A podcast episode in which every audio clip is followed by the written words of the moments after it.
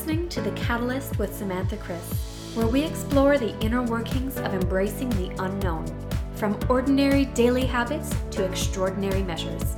Get ready, we're about to ignite change and inspire action.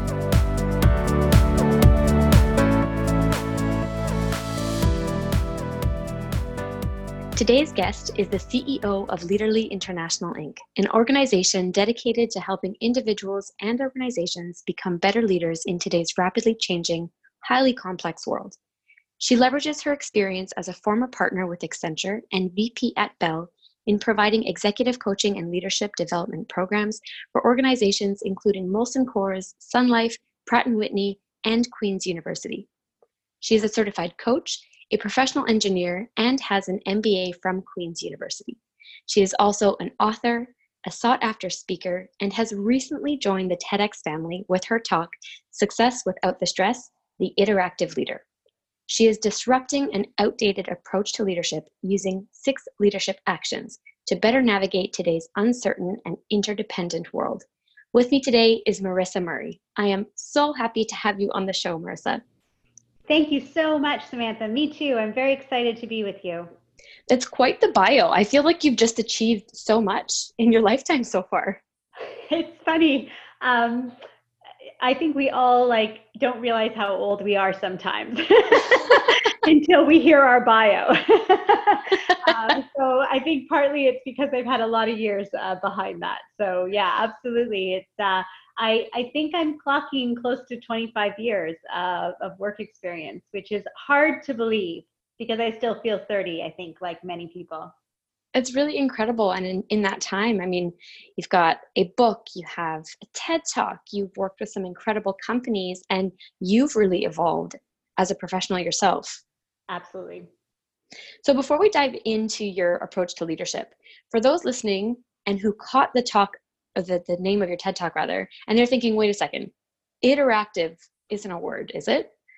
In a few words, can you explain what iteractive means to you?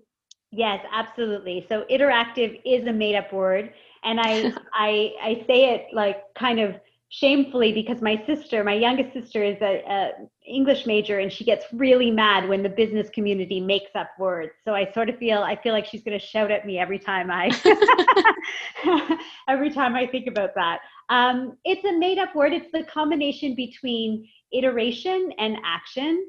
Uh, and I liked the word iteractive because it sounds a lot like proactive. So mm. I think, like many people, uh, in my career, as I ascended into more and more complex roles, I knew very well that I had to move from reactive to proactive, right? So a lot of us spend uh, our early days very much in kind of a reactive mode. We're trying to learn to what we have to learn. We're responding to uh, issues that surface, and we kind of get to a point where we realize we have to get ahead of the game. We can't just be reactive to what happens to us, we have to be proactive. And that is a really big shift and a really important shift for many people. But it's a shift that I actually got kind of stuck in. Uh, mm. So as I was, uh, you know, it was like my only tool in my toolbox. As I ascended into more and more senior leadership positions, I had more people reporting to me. I had more projects in flight. I was trying to get more and more proactive. I thought I was supposed to be more and more proactive. And it actually kind of led to a little bit of a breaking point for me uh, because, you, you know, I think there's two components. One is you can't be proactive when things are changing too fast. And the other is it's difficult to be proactive um, when you're not always the expert. And hmm. proactivity mm. often, it at least for me, would put me in a little more of an isolating mode where I would sit down and try and plan and think through and and I wouldn't necessarily include others as much uh, as I was working through my planning. And so the shift to iteractive is number one, it's this acknowledgement that you really don't get anywhere in a one and done. So you can't really plan uh, any substantial you know objective with you know all in one sitting that we really iterate our way to our aspirations and to our goals. And iteration is important for a couple of reasons. Number one is because when you're not sure where you're going it's really important. And when the world is changing so fast it's really important that you you take the step you can you pilot things you try things and then you learn and regroup and you do it again and again and again and again. So this idea of um, you know, being proactive to a point, but also being care, being cognizant of the power of just planning the next smartest move, the next iteration towards your goal, and then allowing yourself to loop back and calibrate and and adjust. Um, the other really important piece, and we'll talk about the six leadership actions that make up the iteractive leader. Um, the other piece of it is that the process around being iteractive is very inclusive. It's mm. very much about uh, connecting with others, listening to others, uh, talking uh, and and building on each other's. I, I'm always amazed at this idea of collective intelligence. We we you know there's these great studies right where they take these teams and they take their individual IQs and then they give and then they give them a team IQ test uh, and they measure their group IQ. And some teams erode IQ, so the IQ of the team is lower than the average of each individual team members. And some teams augment IQ, meaning that they are more intelligent together.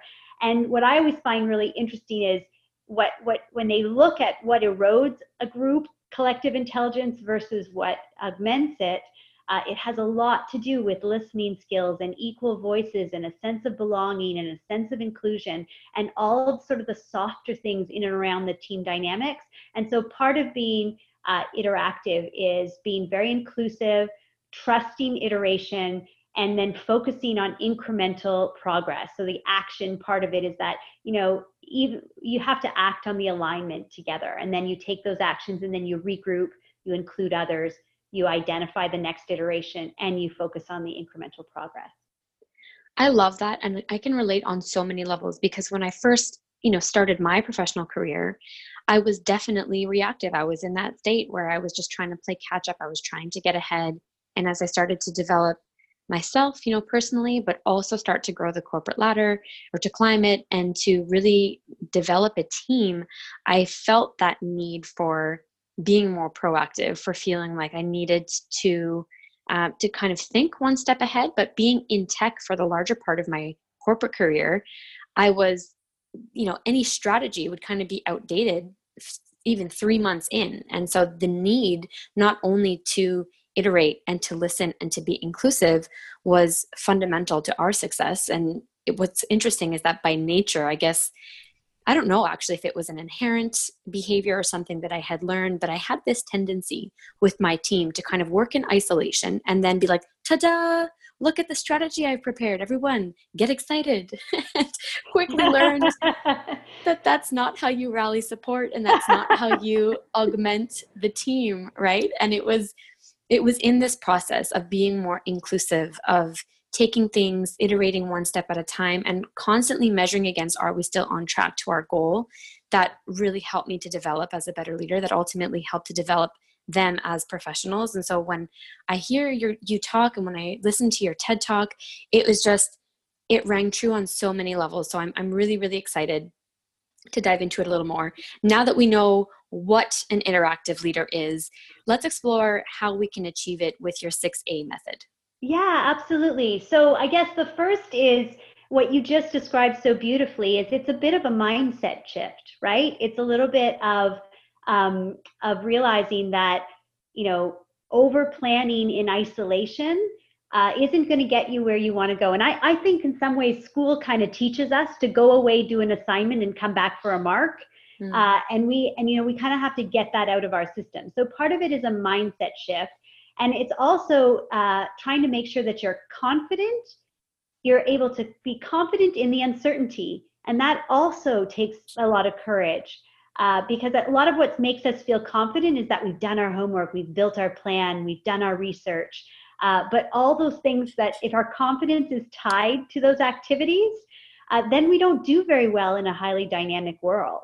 Uh, right. So our confidence has to be really tied to this sort of appreciation for uh, iterating. So first, I think it's a mindset, but very tactically, um, you know, I talk about the six leadership actions in my talk, and the the very first one, and actually the, they kind of couple into two two different groups. So I'll just cover them in a three and a three. So the sure. first three are appreciate, align, and augment. And um, I used to call this my AAA formula because there was only three A's. um, when I first sort of played with this, and where I discovered the importance of those th- first three A's um, is is when I was thinking about trying to leverage and align with a team. And oftentimes, what we do in a meeting is we hear information and then we basically uh, surface where we disagree or where we don't understand. And we go immediately into uh, debate and discussion, but it's all from the lens of where we don't understand versus where we do have alignment. And sometimes what happens is we totally take for granted, we don't even realize how close we are. Uh, we're, what we see is we, we're focused on a widening gap. Mm. And so appreciate align augment was my way of reminding people uh, to make sure that number one, we appreciate the talent in the room.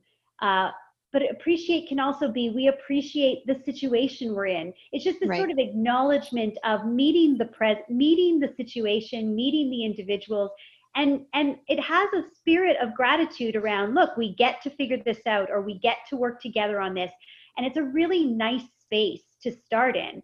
And when you get people to just take a moment to appreciate it, really changes the dynamic of the room. And then the second A is align, and align is all about just exactly what it says. Where where do you agree? So getting people to really start with a sentence prompt of and i align with this aspect or i align with this piece or i think we're on the right track with this piece? And again once you start getting individuals to really see where they align you start to feel this really strong platform underneath you for the discussion.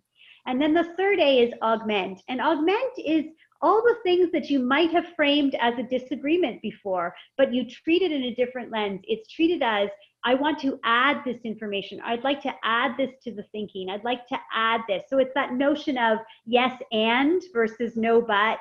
It's mm. that notion of what they teach in improv, which is you just always go with what the next per- the last person said. You know, it's that it's the creative brainstorming energy around we add to the pot we don't try to take out of the pot, right? Where we don't try to sort of uh, uh, have dissension. We want to incorporate our thinking and incorporate other angles uh, in the solutioning. So that's the first three is really this whole dialogue around appreciate, align, augment. It's how do we, as a team, really stay in this very healthy dialogue space that sharpens all of our thinking and elevates our collective intelligence.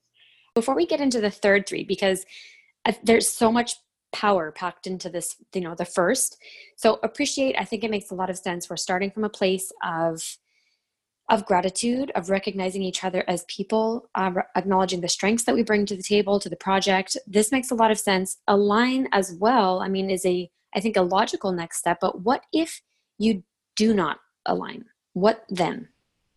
So what is amazing to me is people think they're not aligned and yet, when I force them to share what they are aligned with, their list becomes very long.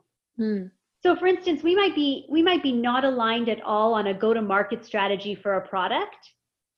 But when you say, well, what are you aligned with? Well, we're probably aligned with stellar customer service.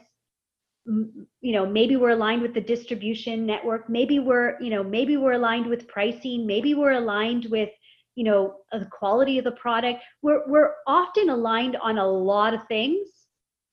And yet without surfacing those things um, you know we don't take advantage of the of the opportunity to realize sort of how like how rooted in collaboration or whatever the foundations for collaboration how solid those are.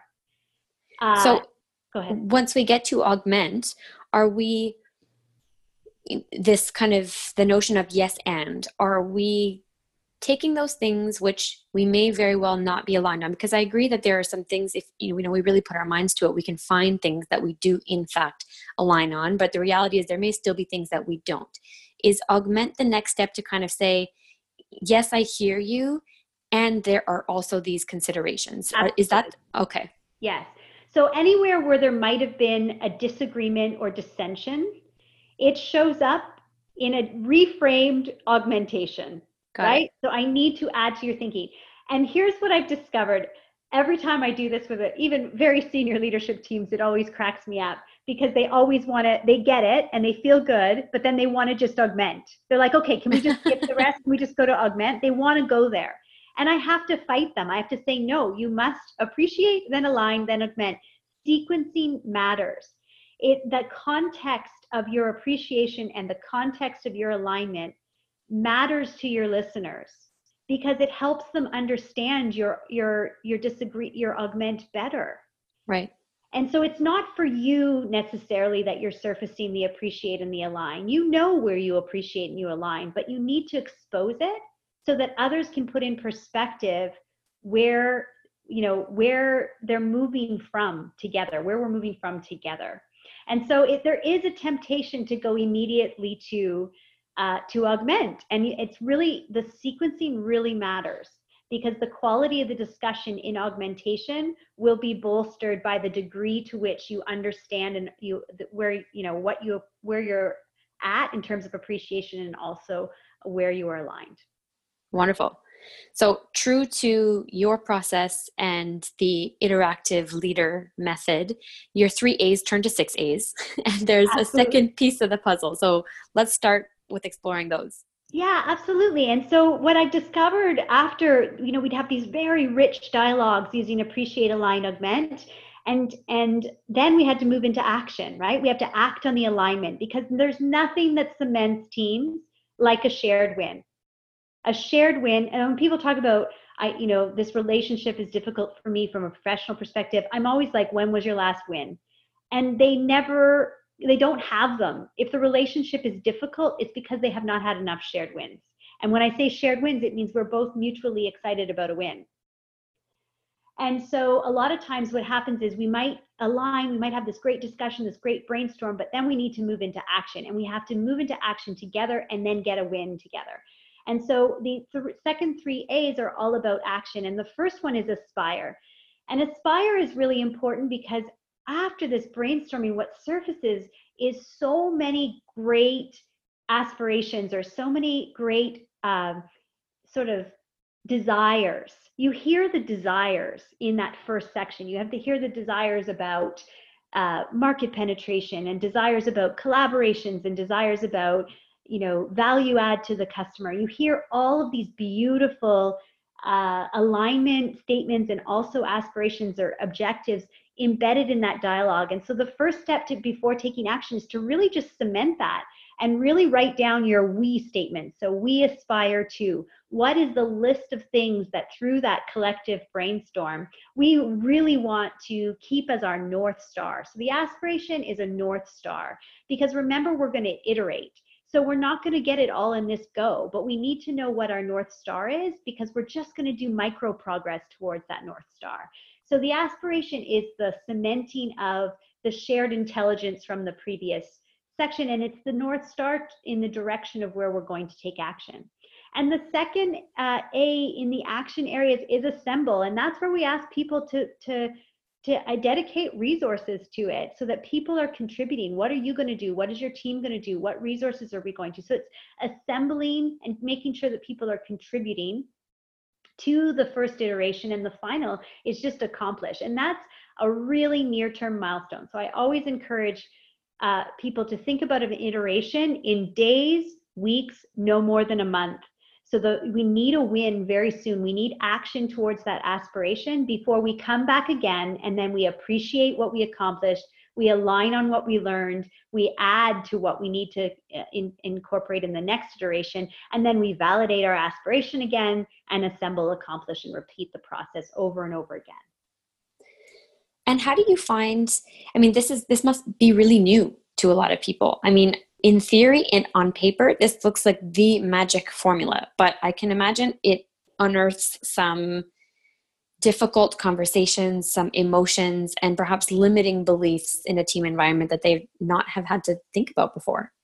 Yeah, so I mean, the idea of iteration is embedded in a lot of sort of some of the newer theories around execution. I mean, agile is a is a good example in the technology yeah. space. So it's not a foreign concept but there's a lot of infrastructure uh, fighting against it.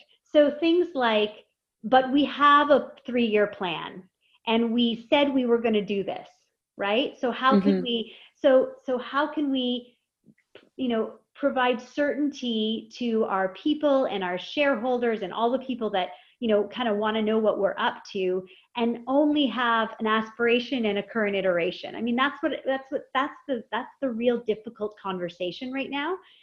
And people get very worried about sort of not working against a very detailed plan because that's the world we've all lived in for a long time. Mm-hmm. uh, and where i sort of start to win them over is that i start to point out to the teams how much variance reporting they're needing to do these days.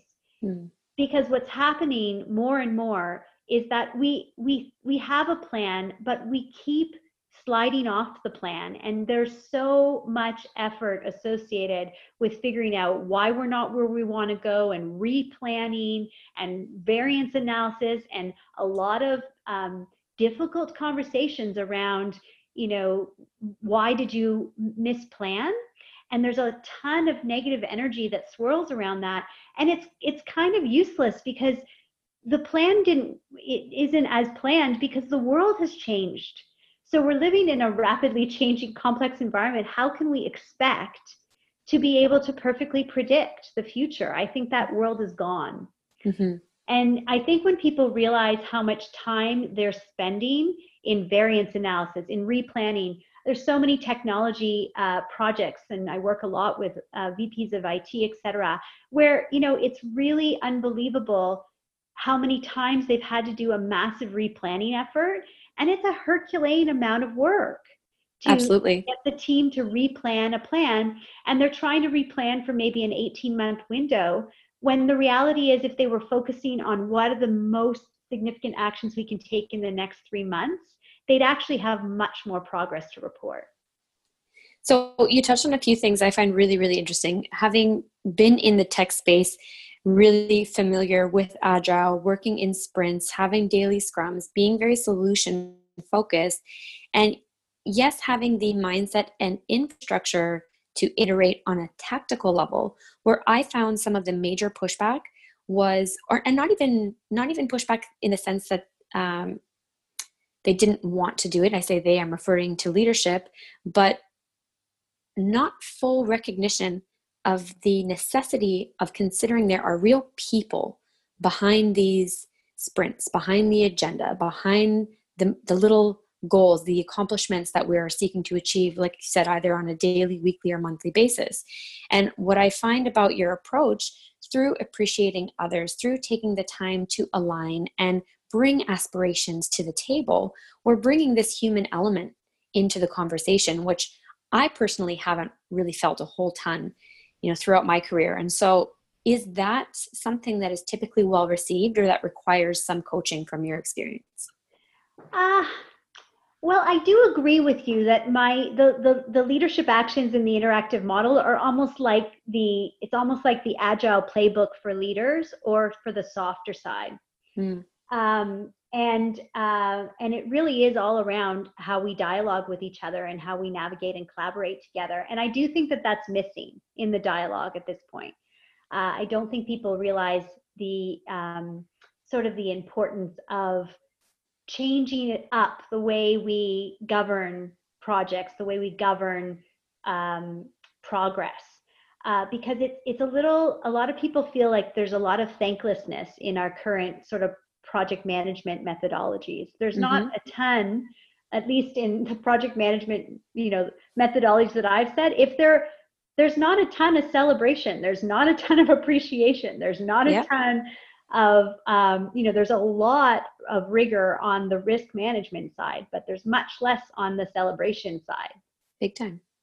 And I do think that we have to realize that people need fuel and for humans fuel is positivity and energy and optimism. That's what gives us the fuel to do to stand up to the biggest challenges.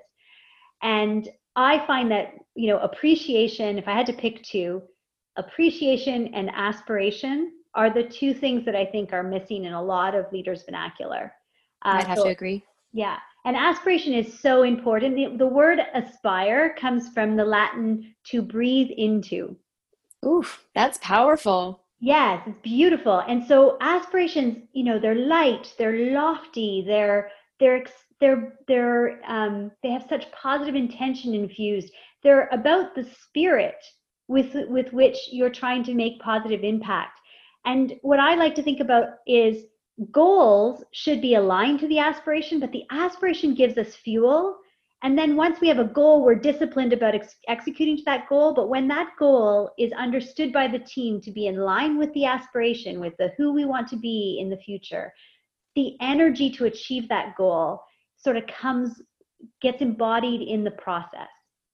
Which has a direct impact on ROI. When your people are feeling better, when they're feeling appreciated, they'll go the extra mile. And that inevitably has an impact on team performance and ultimately company performance. Absolutely. And aspirations sort of have that, you know, the the why aspect. The why are we doing this and what do we want for ourselves? And I when we brainstorm aspirations, I ask people to just write down what to answer the question, wouldn't it be great if and I mm. try to not let them censor themselves because they're meant to be lofty.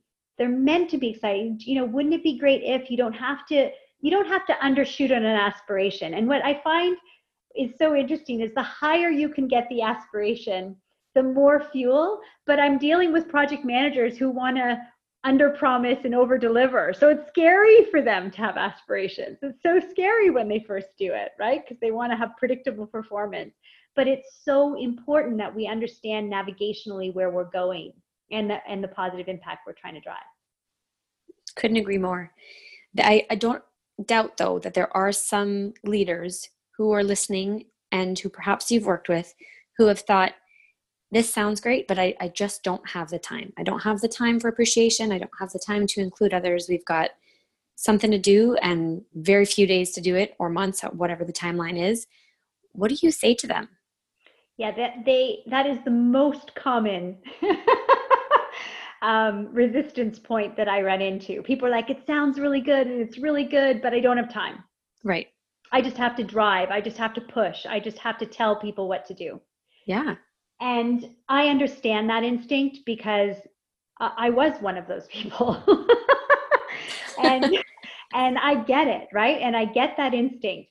The the issue is that what we completely underestimate is the amount of um, rework that gets generated when you don't have people you know aligned and all pulling in the same direction.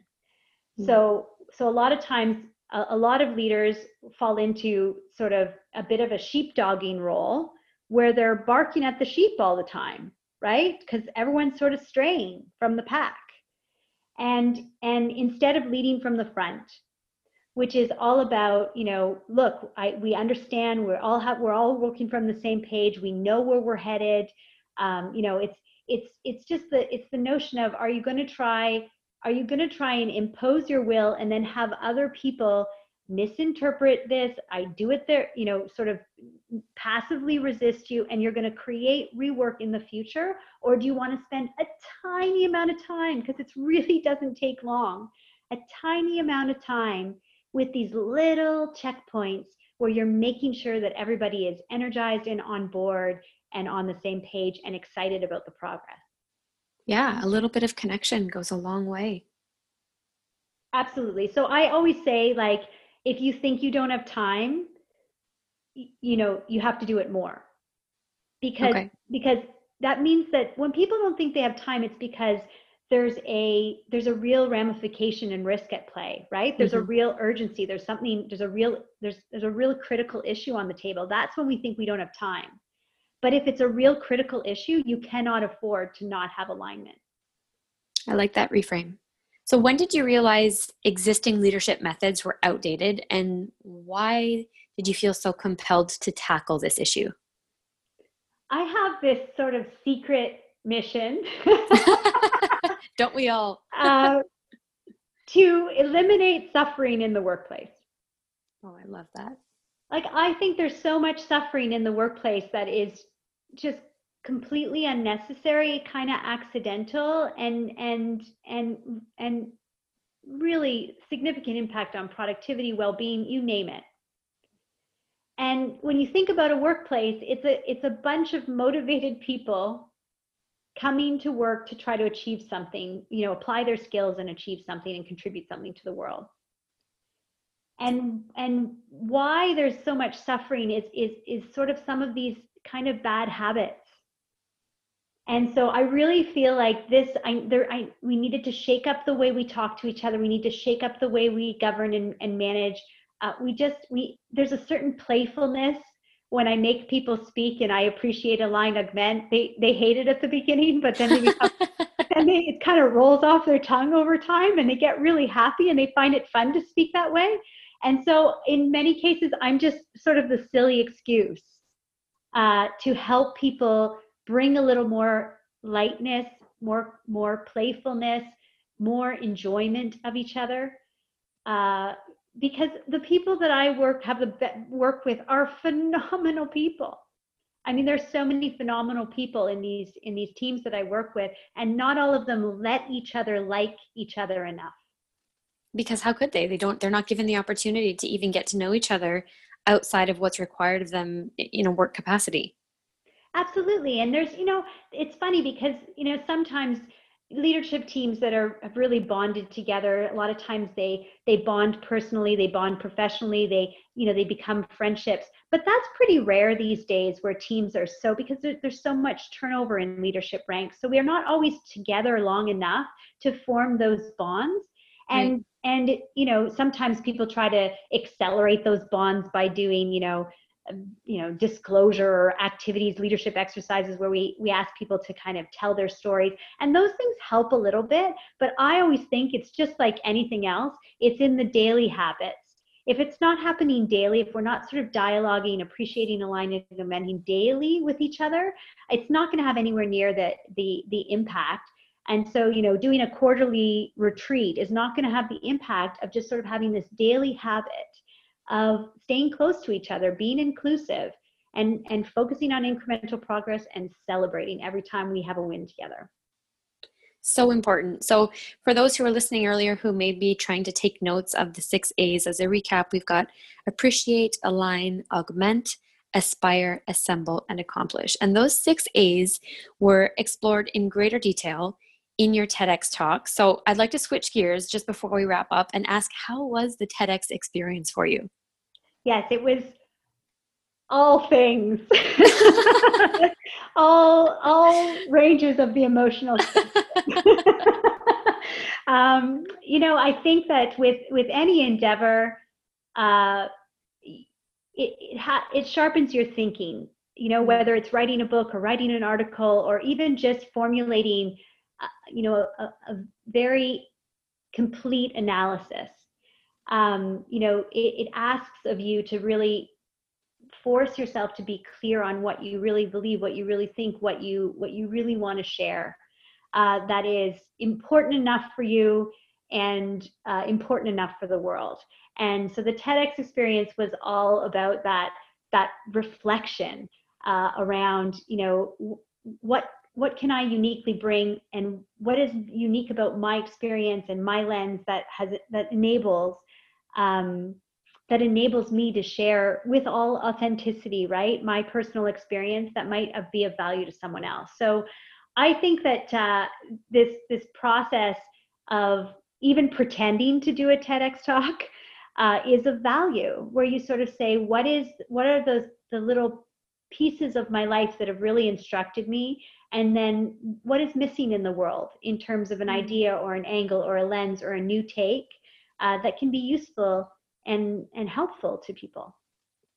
And i think you achieved just that. It was an inspiring talk. It was full of personality. I feel like i really got to know you better through your talk and you offer some incredible tools that any leader no matter if they're just getting started if they're completely seasoned and experienced can walk away after listening to that talk with actionable insight on how they can take their leadership to the next level. So I have to commend you. You did an exceptional job. Thank you so much, Samantha. I appreciate that. How can people find it and get in touch with you? Well, to find the talk, it's the easiest thing is to Google Marisa Murray TEDx, and uh, it will come up on YouTube. Uh, but my website and my company is uh, Leaderly International. Um, so my website is leaderly.com. Leaderly is all about taking leadership to the next level, uh, both from a leading self, leading others, and leading change. Uh, so my uh, checking out my website, there's actually an opportunity to download uh, three chapters of my book to give you another feel of it, some of the other key leadership best practices that I think make the biggest difference uh, for my clients in, in today's world. Wonderful. Thank you so much. I'll be sure to drop those links in the show notes as well as your social handles so people can find you on various platforms. Yes. I'm going to thank you so much for being on the show and sharing some really great tools. Thank you so much. Such a pleasure. And congratulations on this amazing, amazing podcast. Thank you. Friends, thank you so much for tuning in to another episode of The Catalyst with Samantha Chris. If you like what you heard, be sure to leave us a review and subscribe so you never miss an episode. Until next time, I hope you're feeling a little more equipped to lean into the unknown and take inspired action.